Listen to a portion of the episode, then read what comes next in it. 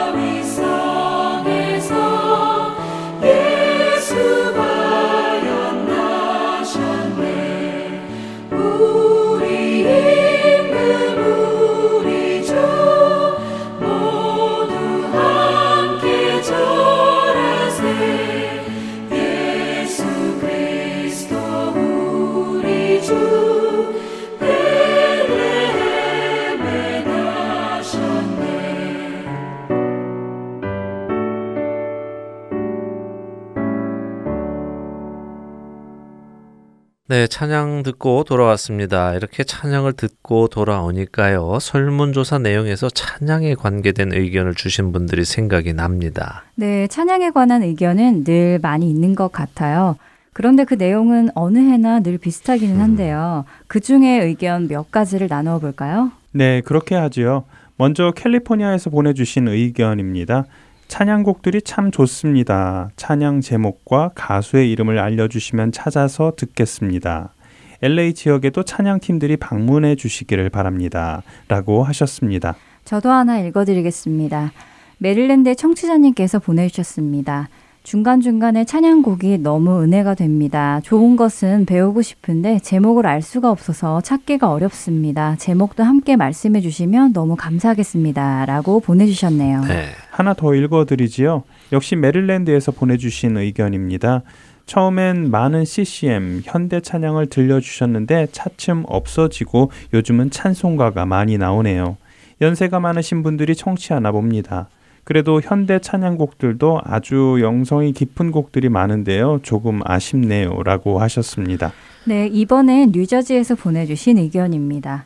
찬양 중 너무 현대적인 찬양은 거부감이 듭니다. 특히 찬송가를 재즈나 랩으로 듣게 되면 언짢습니다. 라고 하셨습니다. 예, 자, 마지막으로 제가 하나만 읽어드리죠. 가끔 많이 편곡된 찬송을 들으면 내가 옛날 사람이구나 하고 느끼지만 그것도 곧 훈련이 되겠지요. 그저 감사할 뿐입니다. 라고 미조리주에서 의견 보내주셨습니다.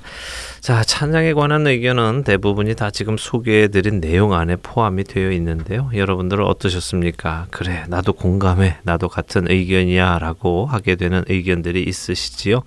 어, 먼저 찬양 제목과 가수의 이름을 알려달라는 의견에 대해서 설명을 드리겠습니다. 꽤 오래전부터 들어오는 의견인데요. 저희도 여러 번 연습을 해보았고요. 또 시도도 해보았습니다. 네. 그런데 그렇게 하는 것이 저희 방송의 성격과 맞지 않는다는 것을 알게 되었습니다. 무슨 말씀이냐 하면요. 어, 사실 저 같은 경우는 메시지를 전하다가 생각하실 만한 말씀을 이렇게 던져드리고는 찬양으로 이어드리죠.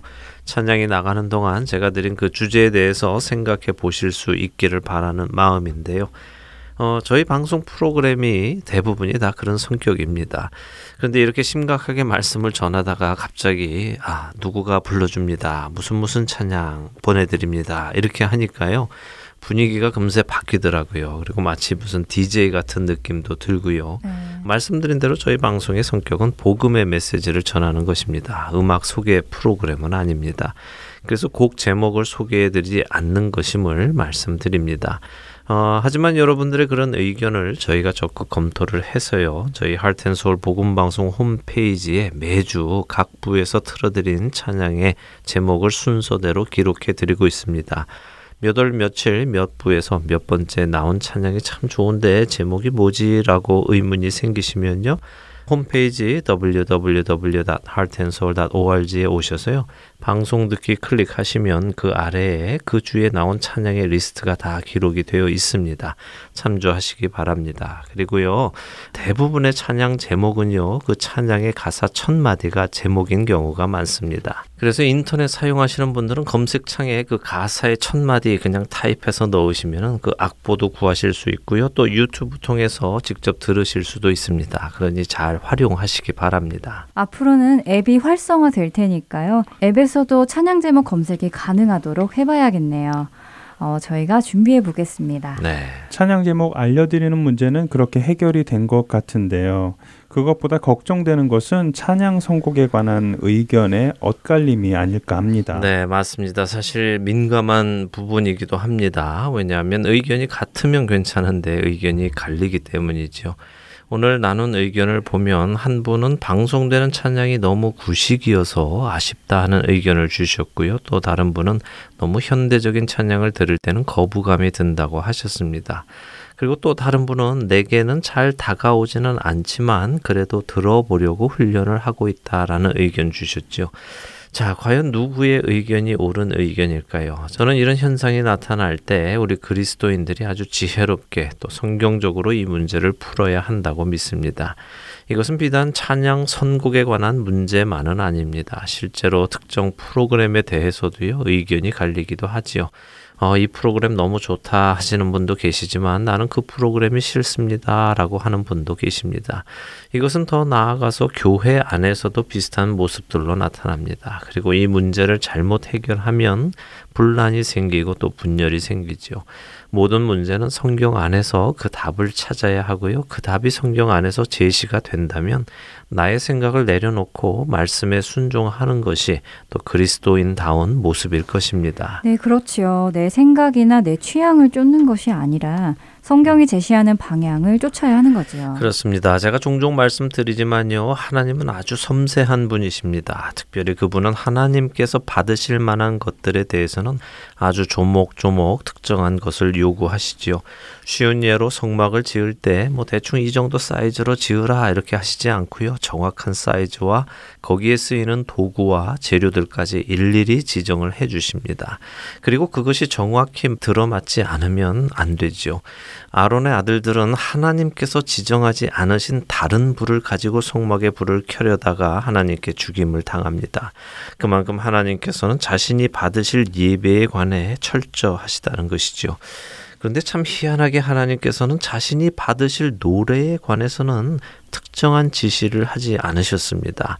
가사는 시편에 남아서 우리에게 전해지고 있습니다만 그 시편의 노래가 어떤 멜로디로 불리워졌는지 또 어떠한 음악 형태로 연주되었는지에 관해서는 남아있지 않다는 것이죠. 이 말씀은 음악 형태에 관한 한 찬양을 드리는 개인에게 맡겨주셨다고 해석해도 무방할 것이라는 말씀입니다. 대신에 우리가 분명히 기억해야 할 것이 있는데요. 그것은 하나님께 찬양을 드리는 것과 사람을 향해 하나님을 전하는 것에는 차이가 있다는 말씀입니다. 다시 말씀드리면 하나님께 예배로 드리는 곡들은 세상의 유행과 구별되어야 합니다. 거룩해야 한다는 말씀입니다. 아, 그런데 또 무슨 음악 장르가 거룩한 것이냐라고 물으신다면 어떤 음악 장르가 거룩합니다라고 말씀드릴 수는 없습니다. 그것은 드리는 그 사람의 영혼이 결정할 문제입니다. 그 영혼에게 맡겨주어야 하지요. 하나님께 찬양을 음악으로 드리는 사람들은 음악이 도구가 되어야 합니다. 목적이 되어서는 안 되지요. 목적은 하나님이 되셔야 합니다. 그래서 기도하며 성령님의 이끄심 속에서 하나님께서 받으시기에 합당한 나의 욕심이나 나의 기분이나 나의 입맛이 섞이지 않은 찬양을 드려야 합니다. 그런데 사람을 향해 하나님을 소개하는 음악은 세상적인 형식을 빌려와도 괜찮습니다. 왜냐하면 그 노래를 하는 목적은 사람에게 하나님을 소개하는 것이기 때문에 그 당사자가 귀를 열고 들을 수 있는 형식을 사용하는 것이 오히려 지혜로운 것이죠. 쉽게 말씀드리면 재즈를 좋아하는 사람에게는 재즈라는 형식에 담아서 복음을 전하는 것이 효과적일 것입니다. 또 랩을 좋아하는 사람에게는 랩의 형식을 빌려서 전하는 것이 또 효과적일 것이고요. 하지만 그러한 형식을 내가 좋아한다고 해서 하나님께까지 드리려는 것은 옳지 않다는 것입니다. 이것을 우리 성도분들이 분명하게 구분하셔야 합니다. 자, 이런 생각을 가지고 우리가 방송 중에 음악을 선곡하는 것을 생각해 본다면요. 이 방송이 하나님께 드려지는 예배일 수도 있지만 동시에 믿음의 여러 모양을 가지고 있는 각각의 사람들에게 전달되어지는 전도의 도구이기도 합니다. 그렇게 각가지 모양의 음악을 통해 각각의 모양의 성도들에게 은혜를 끼치는 것이 옳다는 것이죠. 그러나 이미 방송을 들으시는 분들은 많이 공감하시겠지만요. 저희 할텐솔 복음 방송의 음악들은 그렇게 세상적인 음악은 가급적 제외를 시키고 있습니다. 우리의 관심이 하나님이 아니라 음악에 집중하게 만드는 것들, 또 하나님께 집중하기에 어렵게 하는 곡들은 저희가 자체적으로 검토해서 계속해서 제외시켜 나가고 있음을 알려드립니다. 네, 사도 바울의 고백이 생각이 납니다. 고린도전서 9장에서 사도 바울이 내가 율법 아래에 있는 자들에게는 율법 아래에 있는 자 같이 되고 율법 없는 자에게는 율법 없는 자와 같이 되고 약한 자들에게는 약한 자와 같이 되는 이유가 몇 사람이라도 구원하고자 함이라고 하시잖아요. 네, 참 적절한 비유입니다. 사도 바울은 우리에게 믿음의 선배였지요. 그는 더 많은 자들이 예수님을 알기 원했습니다. 네. 그래서 한 사람이라도 그리스도를 알 수 있게만 된다면 그는 평생 고기를 먹지 않겠다고까지 말을 했습니다. 그것은 곧 자신의 권리를 내려놓을 수 있다는 말이죠. 저는 우리 할텐 서울 복음 방송 애청자님들께 부탁을 드립니다. 옳지 않은 것을 옳다고 인정해 달라는 말씀이 아닙니다. 또 거짓을 진리와 바꾸어 달라는 말씀도 아닙니다. 그러나 우리가 한 영혼이라도 주 안에서 변화되는 데에 쓰임 받는 그 어떤 것이 있는데 그것이 나의 기호나 가치관에 잘 맞지 않는다고 해서 거부하기보다는 그 영혼을 생각해서 나의 권리를 내려놓을 수 있는 사도 바울과 같은 마음이 있게 되기를 기도하며 부탁을 드립니다. 이는 교회 안에서의 문제 해결에도 마찬가지입니다. 진리를 흔드는 것은 결코 용인해서는 안 됩니다. 그러나 비본질적인 것들은 품어줄 수 있습니다. 쉬운 예로요, 동성애가 죄라는 것을 부인해서는 안 됩니다. 그러나 동성애자들은 품어줄 수 있지요. 품어줄 수 있다는 말은요, 동성애를 해도 된다고 허락해 주라는 것이 아닙니다. 동성애자이기 때문에 죄인이기 때문에 구원받아야 할 사람이기 때문에 우리가 품어주고 그리스도의 참된 사랑을 알게 해주어서 그 영혼이 변화되어 죄에서 떠나도록 해주어야 한다는 것입니다. 이 말씀을 오해 없이 들으시기를 부탁을 드립니다. 네, 우리 할테인 서울 복음방송 애청자분들은 다 성숙하셔서 잘 이해하셨으리라 믿습니다. 여기서요, 찬양 한 곡 듣고 성경 강해까지 듣고 오겠습니다.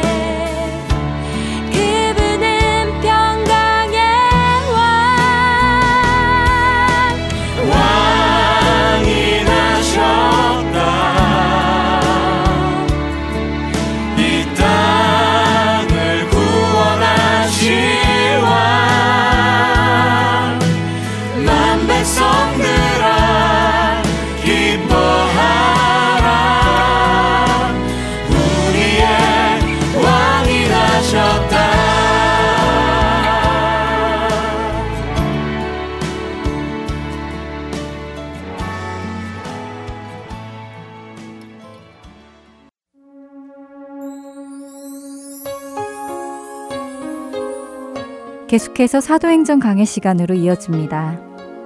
고 옥하는 목사님께서 성령 충만과 스테반이라는 제목의 말씀 전해주십니다. 은혜 시간 되시길 바랍니다. 먼저 이 본문을 대충 검토를 하겠습니다. 지금 일곱 집사가 선택된 다음에 그 일곱 집사 중에 대표로 스데반이 등장합니다. 그리고 이 스데반은 특별한 은혜를 받은 사람이었기 때문에 사도행전 시대 교회에 탁월한 인물로 많은 사람이 영향을 주었습니다. 그의 기사를 상당히 길게 다루고 있죠. 그의 설교도 베드로의 설교에 버금가는 긴 설교로 이 본문에 기록되어 있습니다. 그런데 스데반이 활동한 영역은 예루살렘 성전이 아니고 회당이었습니다. 왜 그럴까요? 성전은 모든 교인들이 한 자리에 모이는 곳이었습니다. 그러므로 거기에서는 스데반이 뭐 설교를 한다든지 가르치는 역할을 할 수가 없었죠. 누가 했습니까? 사도들이 했죠. 교인들이 전체 모이는 자리에서는 사도들이 하였고 터진 다음에 회당에서 적은 수의 사람들이 모였을 때 이제 많은 평신도 지도자들이 말씀을 전하기도 하고 또 그들과 교제를 하기도 했는데 스데반이 그 중에 하나였던 것 같습니다. 회당. 여러분 성전과 회당은 구별하시죠? 회당은 지역 지역마다 평소에 쉽게 모여서 율법 공부를 하고 또 간단한 예배 의식을 가질 수 있도록 유대인들이 특별히 세계 여러 곳에다가 만들어 놓은 동네마다 만들어 놓은 하나의 집합 장소였습니다. 그래서 바울이 그 회당을 중심으로 해서 전도 활동을 했던 것을 우리가 사도행전에서 볼 수가 있습니다. 구절에 리버디노 하는 말이 여러분이 무슨 말인지 이거 참 번역이 참 이상하게 되었는데 영어로 liberty 하면 자유라는 말이죠. 자유인이라는 뜻입니다. 그래서 리버디노는 구레네 사람이나 알렉산더 사람이나 길리기아 사람이나 아세아에서 온 사람들과 전부 다 연결되는 단어입니다. 리버디노인 구레네 사람, 리버디노인 알렉산더 사람, 리버디노인 길리기아 사람, 그 다음에 리버디노인 아세아 여러 사람들 이렇게 이야기하면 됩니다. 자유인. 왜 자유인이냐고 말을 하느냐 하면 유대나라 사람들 가운데서 한때 로마 사람들에게 노예가 된 사람들이 많았습니다. 반란을 일으켰다가 혹은 어떤 여러 가지 이유 때문에 로마 사람에게 노예가 되어서 상당한 기간 동안 노예 생활을 하다가 그 다음에 특별히 은덕을 입어서 해방을 받고 자유를 얻은 사람들이 많이 있었는데 그 사람들과 자손들을 이야기합니다. 그래서 여기에 등장하는 구레네 우리가 잘 알지요 시실리아 뭐 그 다음에 알렉산드리아 저 이집트 그 다음에 길리기아 터키 동북부 지역 아세아 소아시아 지역 이렇게 사방에서 교포 유대인들이 예루살렘에 많이 모여 있었습니다. 그리고 보니까 그 교포 유대인들이 모였는데 그들이 이렇게 혼합으로 모인 것보다도 구레네 지역에서 온 교포들은 구레네 사람들끼리 따로 회당에 모이는 장소가 있었고 물론 예루살렘입니다. 또 이 알렉산드리아에서 온 교포 유대인들은 또 그들끼리 한 자리에 모이는 회당이 있었던 것 같습니다. 그래서 제가 지난 시간에 말씀드린 바와 같이 이 일곱 집사가 교포 유대인 중에서 선출됐다고 했어요? 아니면 유대나라 본토인 중에서 선출되었다고 했어요? 어느 쪽입니까? 요 이름을 보면 전부 다 교포들 이름입니다. 그러니까 자연히 스데반도 예루살렘 본토 유대인을 찾아다니는 것보다도 자기와 같은 입장에 있는 교포 유대인들을 찾아다니면서 전도하고 또 말씀을 증거하고 이적 기사를 행하고 했던 것 같습니다. 이렇게 해서 상당한 역사들이 일어났는데 드디어 불상사가 터지고 말았습니다. 스데반을 대적하는 사람들이 회당에서 일어났고 그로 하여금 결국 죽음의 자리까지 끌고 갔는데요. 가만히 여러분이 보시면 스데반을 사내들인 공회원, 즉 예루살렘의 대법원이죠. 대법원에다가 기소를 했습니다. 해가지고 재판석에다가 세웠는데 그때 스데반을 걸어서 유죄 판결을 내리려고 구실을 잡았던 내용들이 누구의 재판하고 꼭 닮았습니까? 예수 그리스도의 재판하고 어쩌면 그렇게 닮았는지 몰라요. 나중에 우리가 공부하게 되겠습니다만 스데반의 순교도 꼭 예수님의 죽음하고 닮았지 않았어요? 이 스데반이 탁월한 사람이에요. 또 예수님이 재판받았던 그 자리에서 지금 재판받고 그때 기소를 받은 그 모든 이유도 예수님의 경우와 동일했고 거짓 증인이 등장한 것도 예수님의 경우와 똑같이 동일했습니다. 우리가 이것을 보면 여러 가지 면에서 느끼는 것이 많습니다. 그런 속에서도 스데반의 얼굴은 천사와 같이 빛났다고 했으니 놀라운 일이죠. 천사의 영광이 그의 얼굴에 환하게 나타났습니다. 구약시대 그와 같은 얼굴의 영광이 나타난 사람 대표 누굽니까? 모세. 또 다른 케이스도 몇 군데 있습니다. 우리는 아직 그런 케이스를 보지 못했습니다. 과연 얼굴이 환하게 빛나는 그런 모습 우리는 아직 보지 못했고 지금 현대에서는 뭐 그런 사람을 찾기가 어렵죠. 이 스데반은 대적하는 사람들의 와중에서도 그 얼굴이 천사의 얼굴과 같이 영광으로 가득했다고 하는 것 보면 얼마나 많은 은혜를 받았는지 모릅니다. 자, 그렇다면 이 사람에게서 우리가 참 깊이 생각하지 아니할 수 없는 문제, 충만, 충만이라는 말이에요. 스데반이 은혜와 권능이 충만하고 또 앞 6장 초두에 봅시다. 스데반이 집사로 임명된 이유가 3절에 너희 가운데서 교인들 가운데서 성령과 지혜가 충만한 사람을 뽑자고 그랬죠. 거기에 합격된 사람이요. 그래서 또 한 번 설명하죠. 5절에 가서 믿음과 성령이 충만한 사람으로 표현됩니다. 그 다음에 8절에 가서 은혜와 권능이 충만하고 그 다음에 저 뒤에 7장 55절에 가서 성령으로 충만한 사람 이렇게 해서 스테반에게 대해서는 다섯 곳이나 짧은 곳입니다만은 충만 충만했습니다. 한마디로 표현하면 성령이 충만한 사람이었죠. 그런데 그 말을 조금씩 바꿉니다. 지혜가 충만했다, 믿음이 충만했다, 은혜가 충만했다, 권능이 충만했다. 그럼 왜 이렇게 말들이 서로 교차되면서 나오느냐? 이것은 같은 이야기인데요. 여러분 그렇지 않습니까? 성령 충만한 사람은 지혜 충만한 자요. 성령 충만한 사람은 믿음이 탁월한 사람이요. 성령 충만한 사람은 이적 기사를 행할 수 있는 권능이 있는 사람이요. 성령 충만한 사람은 여러분 지혜 면에서 남에게 떨어지지 않습니다. 성령이 이 모든 것을 다 주관하지 않습니까? 그러므로 성령 충만하다는 말을 좀 더 강조하기 위해서 믿음, 지혜, 권능 이렇게 바꾸면서 이야기를 하고 있습니다.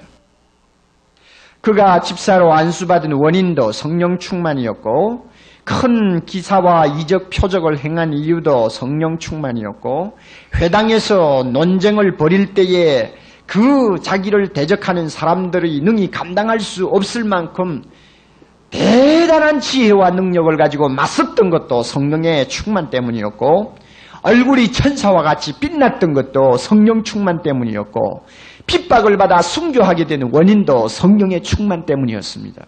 스데반의 모든 사건 하나하나를 우리가 풀 수 있는 열쇠는 이 성령 충만 이거밖에 없어요. 정말 부러운 사람입니다. 우리가 지금 대적하고 있는 이 세상, 우리가 지금 정복해야 될 이 세상 한번 보세요. 무언가 충만해 있는 대상입니다. 마귀에게 충만했는지, 술에 충만했는지, 아니면 돈에 충만했는지, 무엇에 충만했는지 우리가 모르지만, 우리가 전도해야 될 대상들, 우리가 주의 복음으로 정복해야 될 이 세상의 대상들 보면, 그들은 절대 비어있는 법이 없습니다. 다 충만입니다. 안 믿는 사람들 만나보셨어요? 그들은 목에까지 가득히 무엇인가 차 있는 사람이요. 그런데 그와 같이 죄로 충만하고 마귀의 능력으로 충만하고 욕심으로 충만한 세상 사람들을 향해서 우리가 복음을 가지고 대면하려면 우리 속이 텅텅 비면 안 되죠. 우리 자신도 충만해야 됩니다. 그러면 세상을 이길 수 있는 능력은 성령의 능력밖에 없습니다. 이 얼마나 부럽습니까? 여러분 이런 본문을 보면서 왜 나는 스테반처럼 성령이 충만하지 못할까? 단식을 해보며 하나님 앞에 한번 부르짖어 보신 일이 있나요? 성령 충만 이것이 무엇이냐 하고 여러분이 정의를 내리라고 하면 내릴 필요가 없어요. 충만한 것을 정의를 내릴 필요가 없어요. 우리 자신이 압니다. 충만은 내가 알아요. 성령이 얼마나 나를 강하게 사로잡고 일하시느냐? 성령이 내 안에서 얼마나 하나님의 말씀이 풍성하게 역사하느냐? 성령이 얼마만큼 나를 통해서 사랑의 역사를 하게 하고 사랑의 수고를 하게 하느냐? 성령이 얼마만큼 나에게 찬양의 충만함을 체험하게 하느냐? 여러분, 뭐 그 충만은 자기가 아는 것이지 무슨 설명한다고 되는 것도 아니에요. 이론 가지고 뭐 따지는 것도 아닙니다. 내가 알아요. 아마 이 성령 충만에 대해서 가장 높은 톤을 가지고 수십 년 동안 많은 사람들에게 도전을 준 사람이 있다면 아마 찰스 핀일 겁니다. 19세기 초에 미국에서 유명한 부흥운동을 일으켰던 찰스 핀이요. 도박자요 변호사였던 그는 은혜 받고 성령 충만함 받은 다음에 거의 80이 가깝도록 하나님의 나라를 위해서 일하다가 결국 주님 앞에 영광스럽게 돌아간 사람인데 그는 단적으로 이렇게 이야기합니다. 성령 충만 받지 못하는 것은 죄다. 십계명을 범하는 것은 죄인 줄 알면서 성령 충만하지 못하는 것은 죄인 줄 모르는 현대교회 분명히 이것은 병든 교회라고 그는 규탄했습니다. 왜 그런가 하면 살인하지 말라는 것과 똑같은 명령을 주님은 똑같은 권위를 가지고 말씀하시기를 성령 충만하라고 말씀하셨다. 왜 살인은 범하면 죄인 줄 알면서 성령 충만하지 못한 것은 죄인 줄 모르느냐? 그렇게 그는 이야기합니다. 그리고 그는 성령 충만한 사람의 특징을 이야기했는데 참 제가 참고를 하면서 재미있다고 생각했습니다. 신학적으로 무슨 정리를 한 것이 아니라 그저 평신도들이 쉽게 알아들을 수 있는 평범한 말로 성령 충만한 사람의 특징을 이야기를 하는데 그 가운데 여러 가지를 한번 스데반의 경우하고 비교를 해보면 그의 말이 맞다는 것을 금방 알 수 있습니다. 한 열몇 가지를 이야기했는데 제가 한 여덟 가지를 간단간단하게 이야기하죠. 보세요. 찰스 피니의 말입니다. 성령 충만한 사람, 별난 사람으로 보인다. 별난 사람으로 보일 수 있다. 그것은 세상 사람들이 볼 때 별난 사람이라는 이야기입니다. 또 교회 안에서 성령 충만하지 못한 사람들이 볼 때 별난 사람일 수가 있다는 이야기입니다. 인정합니까? 성령 충만하지 못한 사람은 육신이 지배하는 사람이요. 분명히 하나님의 말씀에 끌려서 사는 사람이라기보다는 내 마음의 욕심에 끌려 사는 사람일 수 있습니다. 그런 사람이 성령의 지배를 절대적으로 받는 사람을 보았을 때 정상적으로 보지 않습니다. 별난 사람이다. 두 번째는 그는 말하기를 정신이 약간 돈 사람이라고 오해를 받을는지 모른다 이랬습니다. 어떻게 보면 좀 지나친 말일 수 있죠. 그러나 이것은 상당히 깊이를 두고 하는 말입니다. 왜냐하면 분명히 모티브가 다릅니다. 성령의 지배를 받는 모티브, 내 육신의 지배를 받는 모티브 분명히 다릅니다. 다르기 때문에 이것은 조화를 이룰 수가 없어요. 서로 타협할 수도 없어요. 적당히 섞어가지고 어떻게 성령 충만도 아니요 육신 충만도 아닌 중간에 어떤 제품을 만들 수도 없어요. 이것은 완전히 구별되는 별개의 자아들입니다. 그러므로 서로가 조화가 안 되기 때문에 상대방이 볼 때는 별난 사람 아니면 약간 돈 사람이라고 오해를 할 수가 있다는 말입니다. 여러분 한국의 기독교 의 사를 한번 읽어보세요. 초대교회 우리 한국의 위대한 믿음의 선배들이 성령의 충만함을 받고 그들이 어떠한 오해를 받았는지 우리가 한번 훑어보세요. 다 미친 사람으로 취급받았습니다. 세상 사람들이 볼 때는 비웃음의 대상들이 될 정도로 그들은 다른 사람에게 이해를 받지 못했습니다. 바울이 가이사랴에서 재판을 받을 때 쇠사슬을 손목에 걸고 이것을 높이 쳐들면서 베스도 각하여 이 손목에 맨 세고나 쇠고랑을 맨 거 이거 외에는 당신도 나와 같이 되기를 원합니다. 말할 때 바울아 내가 내 지식이 너무 많아서 미쳤도다 그랬습니다. 분명히 미친 사람으로 오해받았어요. 그때 바울이 말하기를 각하여 나는 미친 사람이 아닙니다. 미쳐서 하는 말이 아닙니다. 이랬어요. 스데반을 보세요. 성령 충만하지 못했던 적당한 크리스찬들 또 예수를 모르는 예루살렘에 있는 많은 유대인들이 보았을 때 스데반은 분명히 별난 사람이었고 어떤 면에는 제정신을 잃어버린 사람처럼 보였을 수 있습니다. 여러분 그렇다고 해서 무슨 정서적으로 불완전한 사람이 되라는 말도 아니요. 또 정상적인 생활을 전부 다 뭐 다 집어 던지고 그야말로 이 스데반처럼 완전히 그저 길거리 다니면서 복음만 증거하는 사람이 되라는 그 말도 아닙니다. 성경에는 그렇게 가르치지 않아요. 그러나 한 가지 우리가 예수를 믿고 신앙생활 한다고 하면서 안 믿는 사람과 너무 짝이 맞으면 문제가 있다는 이야기입니다. 무슨 말씀인지 알아요? 예수 안 믿는 친구들 너무 나하고 통한다고 생각하시면 여러분, 여러분 자신에게 문제가 있습니다. 또 교회 안에서도 순종하며 믿음으로 살며 헌신하려고 하는 부류의 사람보다도 그냥 적당히 주일날 교회 가서 예배나 드리고 오면 그것으로 예수 믿는다고 착각하고 있는 많은 사람들이 나하고 너무 잘 통하고 그들하고 앉으면 너무나 기쁘고 감사하면 나에게 문제가 있습니다. 그 말이에요. 그러므로 내가 성령으로 충만하면 그 사람들에게서 오해를 받을 수 있습니다. 이상하게 맞지 아니하는 데를 느낍니다. 교회 안에서 은혜 받고 성령 충만함 받은 사람, 받지 못한 사람 구별하기 쉬워요. 깃털을 가진 새는 새들끼리 모이고 끼리끼리 모이는 것이 사실 아닙니까? 교회 안에서도 가만히 보면 참 은혜를 사모하고 기도하기를 기뻐하며 하나님의 말씀을 살아가는 사람들도 그들끼리 모여가지고 옹기종기 돕니다. 교회 안에서 보면 그저 그런 것 보면 약간 별난 사람, 광신 이렇게 비웃어가면서 세상도 즐기고 또 천당이 있으면 천당도 놓치고 싶지 않고 해서 아주 지혜로운 처사를 하는 사람들은 또 그들끼리 끼리끼리 놀아요. 우리 남자 교인들 보면 예수 믿음으로 인해서 담배술 다 끊어버리고 날마다 성경 들고 사무실에 가서도 성경 들고 뒤적뒤적하고 옛날에 그렇게 뭐 요정이니 어디니 정신없이 뛰어다니던 거 절제하고 참 어딘지 모르게 진지하게 사업을 대하는 태도도 진지하고 돈을 버는 이유도 분명하고 사람이 이렇게 바뀌어버리면 동료들이 맞지 않잖아요. 그런 사람들이 교회 들어오면 또 그런 사람들끼리 서로 돕니다. 왜 그런가? 맞거든요. 그러나 여전히 교회는 다니되 포켓도에 의젓하게 담배 금지간 거 한 통 넣고 들어오고 들어와서는 주보나 띠 적 띠적하면서 부인 체면 때문에 나오긴 나왔으니까 뭐 하나도 귀에 들어오는 건 없고 그렇게 하다가 예배 마치고 나가는 사람들은 보면 또 그런 사람들끼리 또 죽이 맞아요.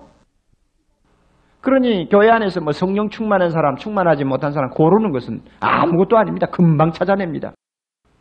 별난 사람들이에요. 별나지 못하면 약간 나에게 문제가 있다는 거 여러분이 아셔야 됩니다. 성령이 지배하시는데 내가 별나지 않을 수가 있나요? 목사도 말이죠. 성령 충만한 사람들 보면 좀 별나요.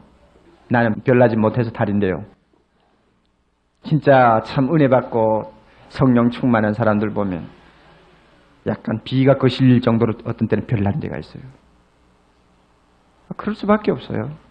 기도하는 것도 보면 극성. 하여튼 좀 별난 데가 있어요. 그거 우리가 비평하면 안 됩니다. 술을 먹어도 꿀꿀 하는 판국인데 성령한테 취했는데 별나지 않을 수가 있어. 또 이 신이가 하는 말이 성령 충만한 사람은 교회와 세상을 보면서 큰 고통을 느낀다고 했는데 왜냐하면은 죄를 말이죠. 단순하게 보아넘기지를 못합니다. 이 성령 충만한 사람의 또 특징입니다. 성령 충만하지 못한 증거를 우리가 찾으려면 금방 찾아요. 죄를 봄에도 대수롭지 않게 생각하는 사람. 절대 성령 충만한 사람 아닙니다. 교회 나와서도 내가 잘못한 것을 하나님 앞에 고백할 생각은 아예 없는 사람. 그만큼 완전하고 깨끗해서냐? 아니죠. 무디어져서 그래요. 성령 충만한 사람 날마다 행복하고 기쁜 줄 아세요? 천만에요. 오히려 고통이 더 많아요. 세상을 바라볼 때 너무나 고통스러워요. 참을 수 없는 분노를 느낄 때가 있어요. 예수 안 믿는 사람들을 바라볼 때 바울처럼 반납없이 마음속에 고통하는 근심이 있어요. 흔히들 보면 성령 충만하면 날마다 할렐루야, 아멘, 감사하고 기쁘고 허허할 줄 알죠? 아니요, 성령 충만한 사람은 오히려 고통하는 면이 더 많아요. 찰스 피니의 말이 맞아요. 이 고통이 있었기 때문에 스데반은 가만히 앉아 있지를 못했습니다. 성령 충만하자마자 스데반은 돈이나 세면서 날마다 다니며 구제나 하는 아니란 일을 할 수가 없었다는 말입니다. 예수 몰라서 날마다 죽음의 골짜기를 향해서 한 걸음 한 걸음 내딛고 있는 불쌍한 영혼들 가만히 내버려 둘 수가 없었어요. 그래서 그는 과격하게 도전을 했던 것입니다. 따라서 성령 충만한 사람은 많은 사람의 반대를 받을 수 있다고 한 말도 맞습니다. 그리고 또 성령 충만한 사람은 내적으로 갈등이 심합니다. 이것도 찰스피니의 말이 맞아요. 여러분 성령 충만한 사람은 날마다 풍성풍성풍성해서 그야말로 뭐 자연적으로 기도할 수 있고 자연적으로 찬송이 나오고 뭐 자연적으로 가만히 있어도 뭐 그죠 마음이 늘 그죠 은혜로 가득한 줄 알면 착각입니다. 성령 충만한 사람은 갈등이 있어요. 내적 갈등이 있어요. 성령 충만한 사람은 하나님의 평화를 마음에 가지고 있습니다. 스데반 보세요. 천사의 얼굴과 같은 그의 모습을 한번 보세요. 전 세계가 그를 향해서 대적한다 할지라도 그는 마음의 평화를 잃지 않았습니다. 성령 충만하면 그 사람을 반드시 누가 씁니까? 충만하게 해 주신 분이 씁니다. 우리는 물통에 물을 가득히 담아 놓으면 반드시 물 담아 놓은 사람은 그 물을 씁니다. 성령 충만하게 해 주신 분이 성령이기 때문에 성령 충만하면 반드시 하나님이 그 사람을 씁니다. 여러분이 성령 충만해서 나중에는 세상 직업도 눈에 보이지 않고 그야말로 하나님을 향한 불타는 마음만 마음속에 그저 용광로처럼 끌어오르면 여러분 신학교 안 가면 못 견딜 거예요. 그 이유가 뭡니까? 하나님이 쓰신다는 말입니다. 여러분이 회사에 나가서 똑같은 날마다 채바퀴 도는 것 같은 일을 합니다만 성령 충만하면 나에게 주어진 모든 기회, 나를 만나는 모든 사람들에게 예수 그리스도를 무엇인가 사랑으로 전해주며 복음으로 전해주지 않고는 못 견딜 것입니다. 왜냐하면 성령이 여러분을 쓰려고 하시기 때문입니다. 여러분 스데반을 보세요. 바로 이런 성령 충만의 특징들이 그에게 가득가득이 나타나고 있습니다. 얼마나 부러운 사람입니까? 자, 그런데 오늘 병든 현대 교회 안에 어떤 신자들이 많으냐 하면 어, 목사님 그런 충만 좋기는 좋아도 나는 그렇게 될까 겁이 나서 겁이 나서 성경 공부도 좀 열심히 못 하겠고 그렇게 푹 빠질까 싶어서 좀 겁이 나요. 얼마나 마귀가 강교합니까? 안 그래요? 저는 우리 교회 안에서도 그런 말을 하는 분들을 한두 명 듣는 것이 아닙니다. 목사님, 다락방 좀 열심히 나가고 싶어도 못하는 이유가 있어요. 푹 빠질까 싶어서 겁나요. 내 성격은 미치면 푹 빠지거든요. 목사님, 제자 훈련 받고 싶기는 한데요. 만약에 내가 그러다가 뭐 집안일도 돌보지 않고 그냥 날마다 성경 들고 다니면 어떻게 해요? 그게 겁이 나요. 그래서 못하겠어요. 왜 예수를 믿는지 모르겠어요. 왜 예수를 믿는지. 무엇 때문에 교회를 나오는지. 이왕 예수 믿을 바에는 여러분, 적당히 믿지 말고 성령 충만한 사람 되세요. 예. 그래서 하나님이 우리를 사용하도록 하시오. 하나님이 손에 딱 쥐고 사용하시면 여러분 직장에서나 어디서나 하나님이 크게 사용합니다. 우리는 성령 충만해야 합니다. 먼저 성령 충만하기 위해서는 회개하십시오. 우리가 회개하지 아니하고 죄를 날마다 깔고 뭉개면은 성령은 근심하고 탄식하고 절대로 우리에게 충만하지 못합니다. 충만했다가도 금방 쏟아버립니다. 나는 주일날은 시간이 너무 막 촉박하기 때문에 기다렸다가 들어와가 예배 보고 돌아가기 바쁘고 설교도 30분 제한해가지고 아니면 35분 제한해가지고 그저 하기에 바쁘고 참 주일날 낮 시간만은 참 제가 안타까운 것이 한두 가지가 아닙니다만은 여러분 좀 진지하게 기도하세요. 옛날에 목사님들은 설교 전에 30분 전에 강단에 와서 혼자 기도하는 모습을 저는 많이 보았습니다. 그러나 저는 그렇게 하지 않습니다. 어디서 기도하든지 내 자유입니다. 꼭 남이 보는 강단에서 기도할 필요는 없어요.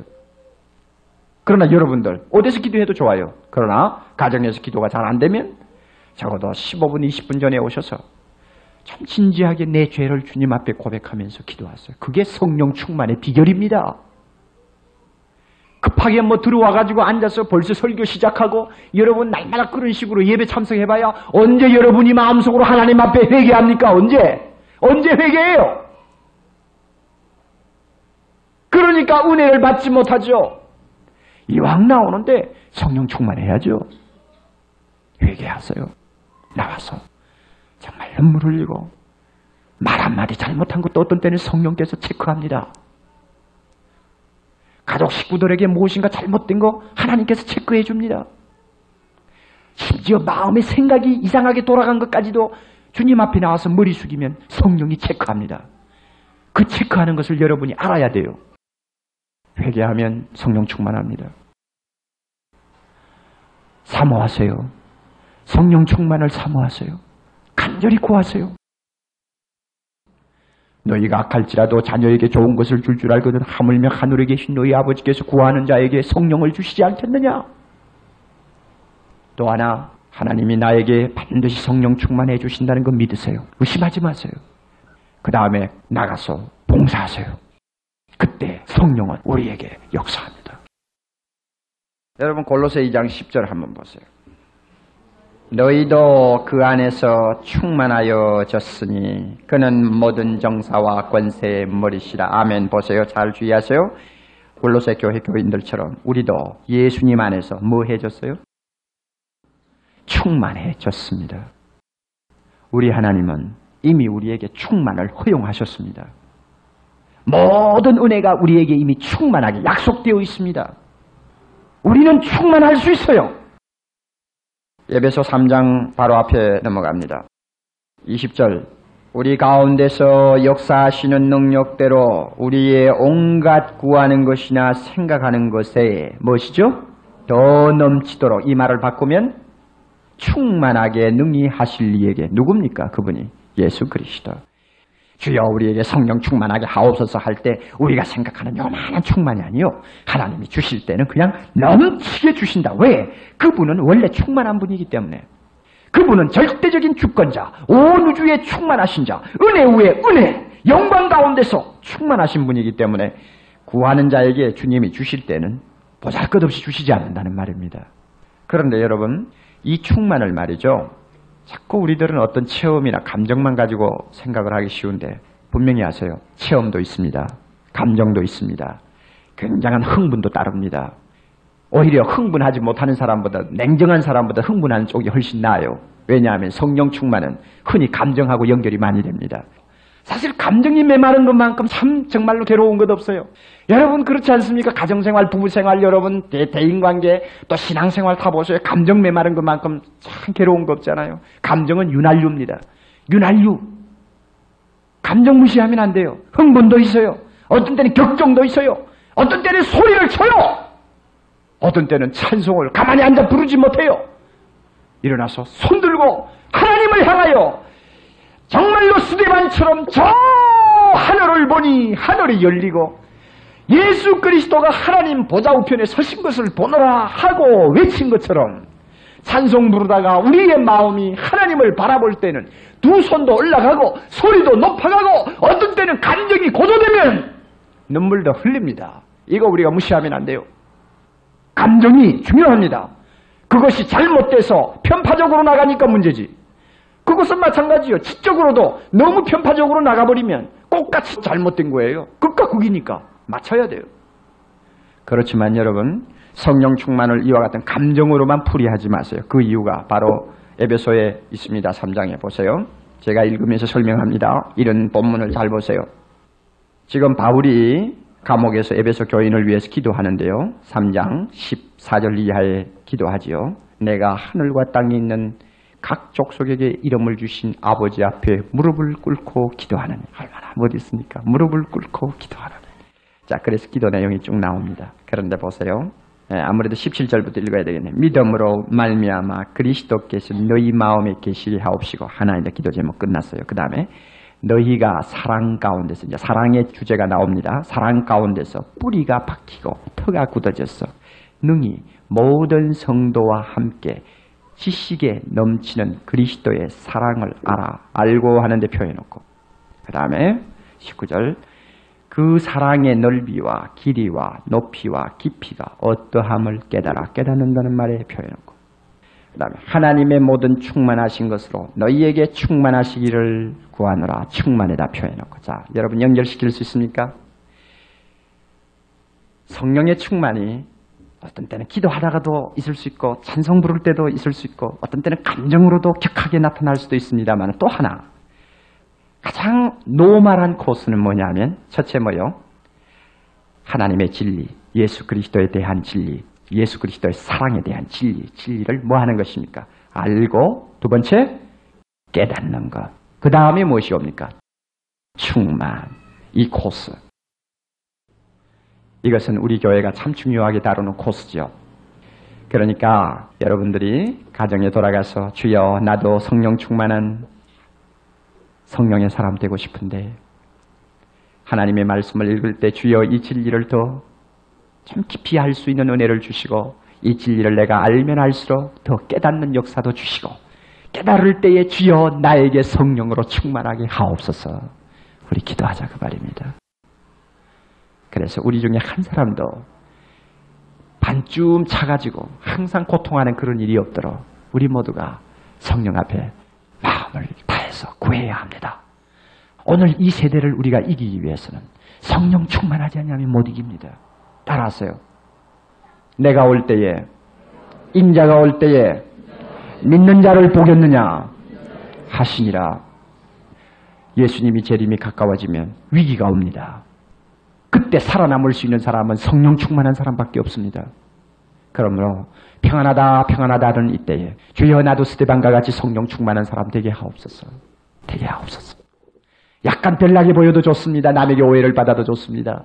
어떤 면에는 미친 사람처럼 보일 수도 있겠지만 주님 그러나 내가 성령에게 사로잡혀서 일하는 것만큼 나는 가장 보람 있는 일이 없습니다. 내 직장에서 성령의 사람 되게 하옵시고 내 가정에서 성령의 사람 되게 하시고 교회 안에서 주여 예배만 참석하는 사람이 아니라 성령이 충만하여 성령이 사용하지 아니하면 안 되는 오늘을 위한 오늘 이 시대를 담당하는 하나님의 그릇이 되게 하옵소서.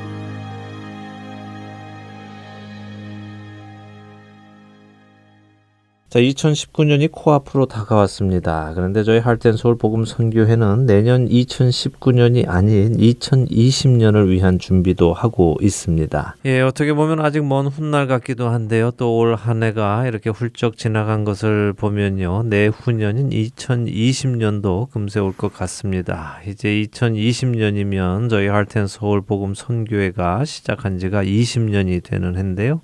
아, 그래서 20주년을 기념하기 위해 좀 특별한 행사를 준비하고 있습니다. 할텐 서울 복음선교회 대표로 섬기고 계시는 이성환 대표님 모셔서 이야기를 좀 나누어 보도록 하겠습니다. 안녕하세요. 애청자 여러분 안녕하십니까? 하텐 서울 복음성교회 이성환 대표입니다. 이렇게 방송으로 여러분께 인사드리게 되어 기쁩니다. 오랜 시간 함께 해주신 애청자님들께 진심으로 감사 인사드립니다.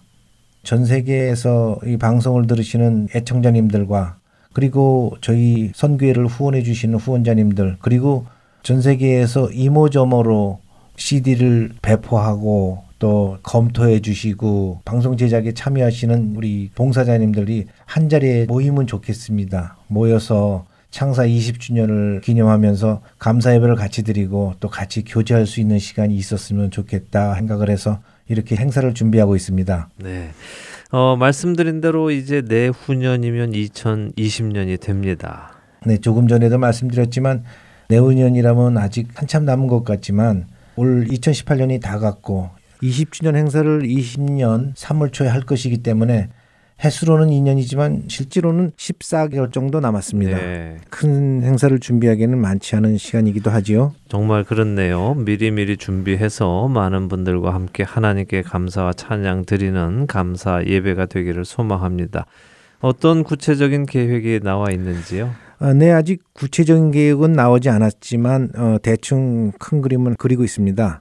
일단은 봉사장님들과 애청자님들, 후원자님들 오실 수 있는 분들을 초청을 해서 같이 하는 것으로 저희가 계획을 하고 있습니다.